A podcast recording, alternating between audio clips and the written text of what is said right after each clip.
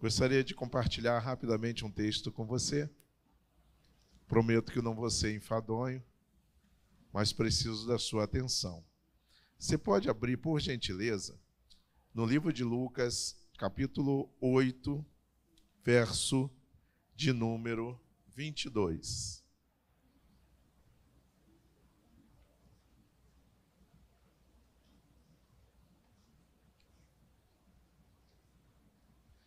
Ficou todo mundo apostos, é? Aí vamos fazer uma bagunça diferente. Aí no final eu peço para vocês voltar e cantar, pode ser? Aí eu libero vocês agora. Né? Já pedi um louvor ali para a pastora. É, não, não vai dar, não? Espera aí que eu vou, vou arrumar.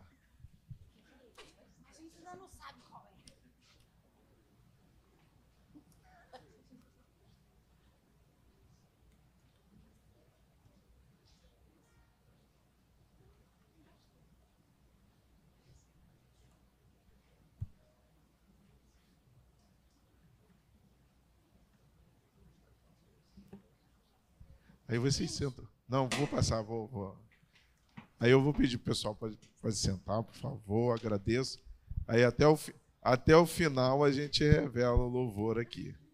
Você abriu aí no, em Lucas capítulo 8, abriu? Espera aí.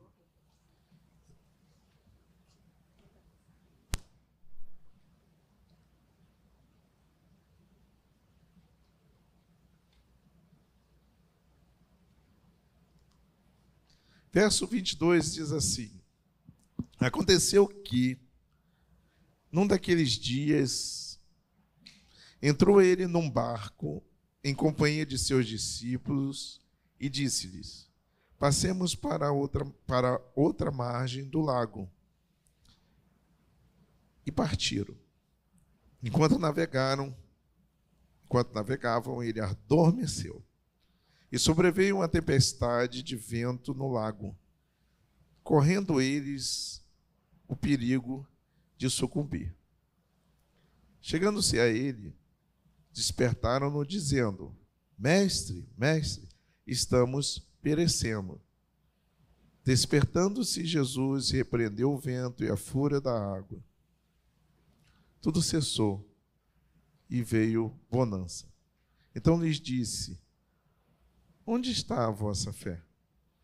Eles, possuídos de temor e admiração, diziam uns aos outros: Quem é este que até os ventos e as ondas repreende e ele e ele lhes obedece? Amém? Tá certinho o contexto que você tem aí? Amém? Decifrou agora? Então tá bom. Você viu que com a, com a minha entonação você conseguiu rapidinho, né? Se eu não canto, nada acontece. Então, irmãos, deixa eu falar uma coisa para você que não é segredo para ninguém. Primeiro, é, eu, eu ainda fui no jantar junto com todo mundo. Aí sabe aquele jantar que monta aquelas prendas para a gente pagar para ficar brincando ali no meio, né? Aí me botaram, eu tinha tudo quanto podia ter, eu puxei o papelzinho, estava assim, cantar, cante uma canção. Irmão, podia ter saído qualquer outro papel, menos cantar. Cantar não dá. Não é isso? Então, assim, não, esse, esse ministério, essa, essa dádiva, Deus não me deu. Né? Então, assim, ainda vou pedir perdão a você que a voz ainda está se recuperando. Então, nós ficamos 15 dias aí, uma semana inteira sem voz, né? Eu fui no médico, o médico disse assim: ó, tudo que você quiser falar com a sua esposa, seja bom ou seja ruim, não fale, pense. E aí eu fiquei na minha, calado, então, uma semana. Aí melhorou um pouquinho e agora está voltando devagarzinho. Então você dá um desconto para mim pela voz, né? E vamos trabalhar o texto. Essa, é, esse é o terceiro, terceiro texto que a gente vai trabalhar sobre aquela, aquela ideia de trabalharmos três quintas-feiras com o tema detalhes, ok? Então, assim, vamos ver se vocês estão afiados. Né? Então, eu fiz duas quinta-feira, depois não pude, estava sem voz e agora estou voltando. Amém? Então, tu imagina o que está acontecendo aqui. Jesus, né, está com os seus discípulos, ele pega um barco, vai atravessar de um, de um lado ao outro do mar da Galileia. E aí, no meio do caminho, ele, muito cansado, foi dormir. E aí começou aquela tempestade. Aí tu vem, vem comigo, imagina comigo. Começou a ventar, é isso? Quem já teve num barco que foi assolado por alguma tempestade? Já teve? Pois é, eu tive lá em Arraial do Cabo, fomos fazer um passeio de barco. Mas, menino, era impressionante. Você entrava, eu, eu ficava na frente do barco, então, assim, eu tinha um amigo meu que a desculpa dele depois é que ele não estava com medo, estava protegendo a filha dele. Mas ele se agarrou com a menina que ele não largava de jeito nenhum. E aí você olhava assim de frente, daqui a pouco tinha um buraco. Aí parecia que o mar ia engolir o barco por completo. E ele descia assim, daqui a pouco ele subia. Aí da pior, o buraco depois ficava pior ainda. Aí no que ele descia e subia, aí jogava água para dentro do barco. Quando jogava água para dentro do barco, eu tomava banho. Olha só que bacana. Eu era o único, né, totalmente fora do contexto, enquanto o pessoal estava se agarrando e tudo. Então, assim, dá, um medo que eu vou te dizer, né? Porque aquele sobe e desce não é legal. Então, assim, você, se você já teve uma, uma tempestade, imagina que isso aí está acontecendo o quê? Entraram no barco não é isso? E começou aquela tempestade, e chovia, e vinha água de tudo quanto é lugar, e o vento assolava do tempo todo. Não é como a gente leu o texto. Na realidade, tem um, um a, a situação estava complicada demais. Conseguiu imaginar a chuva? Veio uns relâmpagos. Tu conseguiu imaginar isso? Sim ou não? Fala comigo. Ih, você está muito devagar. Sim ou não? Teve um raio que caiu perto de tu? Conseguiu imaginar isso? Não é assim que a gente, não é assim que a gente vê? É tempestade, está tudo acontecendo, não é assim? Não é não. Deixa eu falar para você, o Mar da Galileia é uma, um, um, ele é um lago na realidade, né? Muito grande, mas ele assim é muito sereno. Ok? Ele é muito sereno. Ele fica, se você pensar que Israel Toda vez, você pode ver no texto bíblico que o pessoal dizia que eles estavam subindo a Jerusalém. Pode reparar isso quando você lê. Então, assim, é como se eu pegasse daqui e fosse até a porta. É subindo. E, ou seja, lá em cima o norte, aqui embaixo o sul. Tá certo? E esse mar da Galiléia, esse lago, fica no sul. E ele fica abaixo do nível do mar. Em torno dele só para você entender aqui, em torno dele nós temos montanhas. Então é mais ou menos assim, vamos, vamos fazer uma, uma, uma ideia aqui. Você tem montanha desse lado, você tem montanha aqui, tá certo? Lá em cima, lá em cima, né, está Jerusalém e aqui embaixo fica o lago, ok? O mar. Então, uma, de uma época no ano, o vento sopra do norte para o sul, tá certo? Então ele vem de lá para cá, só que ele encontra essas duas cadeias de montanhas e faz um paredão para ele e afunila ele. É mais ou menos como se você pega uma bola, essa bola de festa de aniversário, e você pega o ar e solta num espaço pequeno, ou seja, em vez de você deixar a boca toda para o ar sair, você afunila ele. Ele não sai com maior pressão. Então é exatamente isso que estava acontecendo. Só que isso acontece de uma hora para outra. Então, assim, está todo mundo no barco, entraram no barco, estava tudo bem. Não tinha nada, nenhum problema, nenhuma dificuldade. O, o, o, mar normalmente muito tranquilo e começa a soprar um vento. Vê na tua Bíblia se ele não diz que é uma tempestade de vento. Ele não diz que é uma tempestade de chuva, ele não diz que não fala nada disso, ele diz que é uma tempestade de vento, ok? Só por aí eu já te dei o detalhe. Se você não capturou, preste atenção. Estou trabalhando. É, é aí, às vezes, a gente perde porque nós estamos desatentos aos detalhes. Na sua vida, no seu caminhar, na sua vida cristã, a gente fica esperando, porque Hollywood fez um, um Deus para gente que ele é pirotécnico. Então, assim, tem que ter um vozeirão, tem que cair um raio. E a gente fica esperando isso para ser algo que Deus está fazendo. Na realidade, Deus trabalha nos detalhes. E a gente precisa entender que Ele já está trabalhando. Se você ainda não capturou primeiro, o primeiro detalhe, eu vou te dizer: olha só, os ventos sopram sobre a minha vida e a sua vida. Mas eu quero que você saiba que o vento, na palavra original, ela tem dois sentidos. Ela tem um sentido de ventania, vento, e ela tem um sentido de espírito. A água tem um sentido da, de água, mas ela tem um sentido de multidão, nações. Você precisa entender que esse milagre que Jesus faz, ele nos leva a uma percepção que talvez você não tenha percebido ainda. Por quê? Porque está incluso dentro dos símbolos de detalhes e símbolos que nós não conhecemos. Por exemplo, vamos falar de símbolo. Você quem é motorista aqui está tá habilitado a dirigir? Faz assim para mim. O que nós temos na rua, símbolos. Não é isso? Você olha uma placa, você sabe que aquela via é de mão dupla, você olha outra placa, você sabe que você não pode entrar, você olha outra placa, está dizendo que ali é um hospital, que você não pode ficar buzinando. Símbolos que nós entendemos, mas que não necessariamente uma pessoa, por exemplo, de Portugal entenderia. E aí, eu quero falar para você que está em casa um pouquinho. Eu quero que você venha comigo e fixe no seu coração os símbolos que estão aparentemente mostrados para você, se apresentam para você.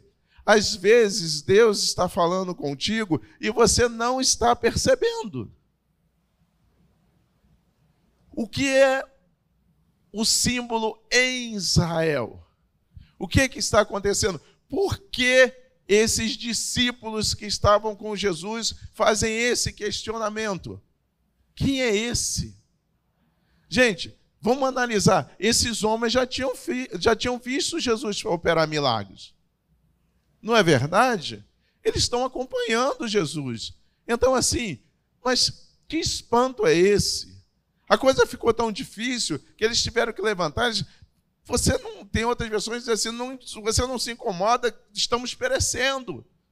Você não vai fazer nada. Você está aí dormindo, você não está prestando atenção no que está acontecendo conosco.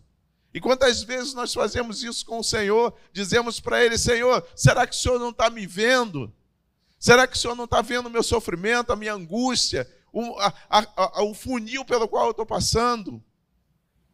Aquilo ali estava todo mundo muito desesperado. E aí é que a gente precisa entender diante de tudo, Jesus levanta, dá uma ordem, acalma-se, a ventania para, o mar se acalma. E aqueles homens desesperados deveriam estar como? Alegres, pulando, saltando de alegria, nós fomos livres da morte iminente. Mas eles param e ficam perplexos. Quem é esse? Que até o vento e o mar lhe obedecem. Até então, eles têm uma ideia de Jesus. Você pode abrir comigo agora no Salmo de número 89.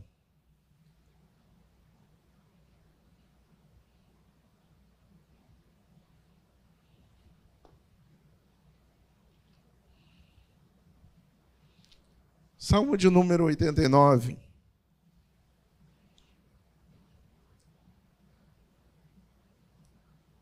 Verso 6 até o verso 9.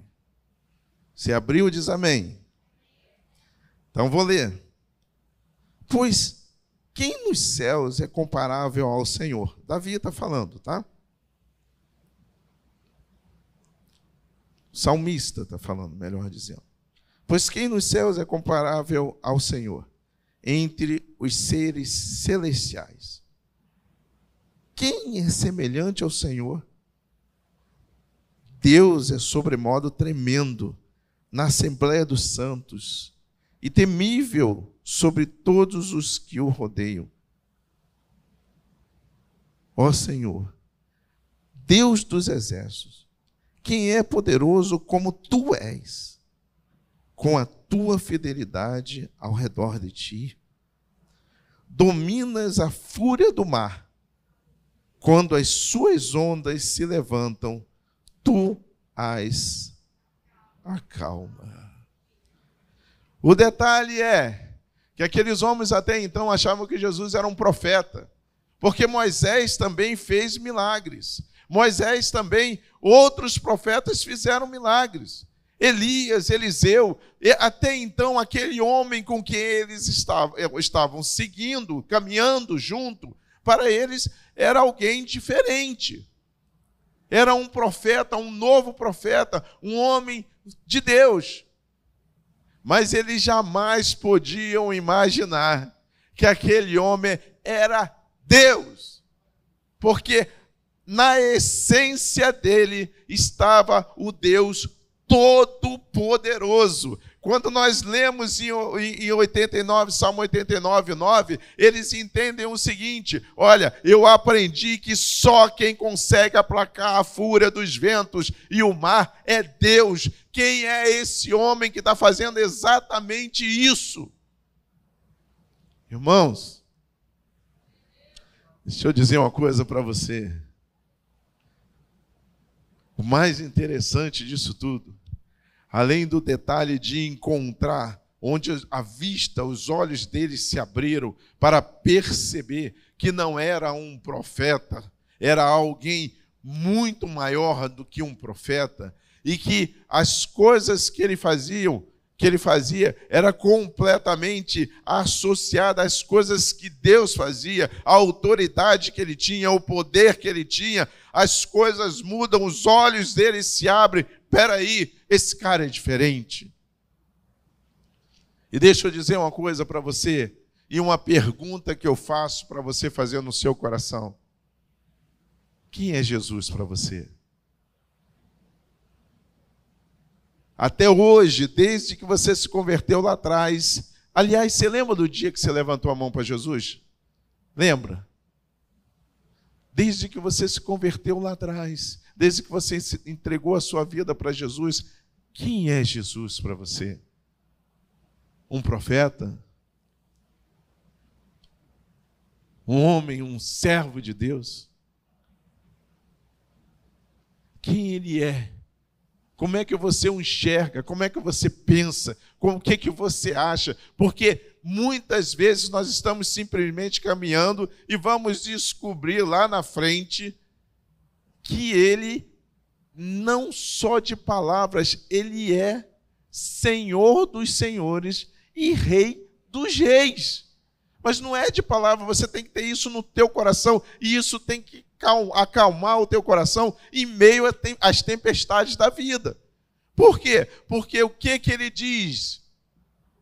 Eis que estarei convosco todos os dias até a consumação dos séculos. Não é amanhã, não é só hoje, não foi só ontem. Agora, quem vai estar com você? Ai, Jesus, não, é o Deus vivo, que na pessoa de Jesus Cristo vai te sustentar a cada dia, a cada instante, a cada novo movimento. Por quê? Porque às vezes o mar está sereno você está calmo, nada está acontecendo, está tudo bem com a sua vida. Mas de repente você não sabe o momento, a hora exata em que o vento vai soprar, e quando ele vem e pega força, irmão, parece que vem tudo junto de uma vez só. Eu não sei se é só comigo que acontece, mas de vez em quando eu acho que vem tudo de uma vez só. E aí o que que você faz? Você tem que ter a percepção correta de quem é Jesus. Quando ele diz: Eis que estarei convosco, é a hora em que você olha e diz assim: Senhor, eu sei que tu vai estar aí do meu lado. Em meio às circunstâncias todas da vida e tudo o que está acontecendo, ou me sobreveio, eu não procurei isso, mas sobreveio a minha vida. Eu quero te dizer que eu sei, tenho certeza de que tu está do meu lado. Não só isso, eu tenho certeza de que tu és Deus, que não há nada que tu não possa fazer, que a autoridade e o poder te foi dado, porque está escrito. Eu preciso entender nas dificuldades da vida, nas lutas e até nas minhas decisões. Às vezes não tem luta nenhuma, mas você quer saber de uma coisa? Eu gosto. Hoje eu saí para caminhar, fui almoçar, saí para caminhar. Eu ponho o pé na rua e falo assim: Senhor, vamos caminhar comigo. Vem comigo, eu quero conversar contigo. E eu caminho bem, caminho 45 minutos. É 15 comendo para 45 andando. E eu vou conversando com ele. Fala, Senhor, isso aqui. O que, que eu decido aqui? Como é que eu faço aqui? Senhor, o que, que eu prego de noite? Eu faço uma oração simples, diga assim: cada pessoa que está lá, Senhor, está precisando ouvir uma palavra, e eu também. Para que o meu coração seja aquecido. E eu vou conversando. Quem Ele é quando tudo está bem. O exercício de você tê-lo, ele está contigo, então aproveite a companhia dele para que você ande, converse e tenha um relacionamento maior com ele. Essas coisas, elas não têm preço. O detalhe é que os discípulos perceberam naquele milagre que ele fez. Espera aí, tudo bem, ele transformou água em vinho. Tudo bem. Ele fez curas. Ele fez os cegos enxergar. Paralíticos andaram. Mas fazer o vento parar e o mar cessar, só Deus pode fazer. Talvez a sua seu desafio não seja nem próximo do do seu irmão que está ao seu lado. Talvez o meu desafio hoje seja bem pequenino em relação a tudo que você tem passado. Mas certamente não depende do tamanho da sua luta, depende da confiança que você tem em Deus. Hoje, eu quero te dizer que o detalhe é que Ele está cuidando de você. Eu falei para você que o vento representa também um espírito. E é interessante que essa figura ela permeia a Bíblia. Primeiro visão que Moisés teve lá em Gênesis, foi que a terra era sem forma e vazia. E que o Espírito de Deus se movia sobre a face das águas. É a primeira visão. Ele batia asas sobre as águas. Lá na frente, no batismo de Jesus, quando Jesus é batizado e sai das águas, o Espírito aparece como pomba sobre ele. E uma voz do céu diz: Esse é o meu filho amado, em quem eu tenho um prazer. Irmãos, talvez nós não tenhamos ainda a perspectiva correta de quem é o Senhor.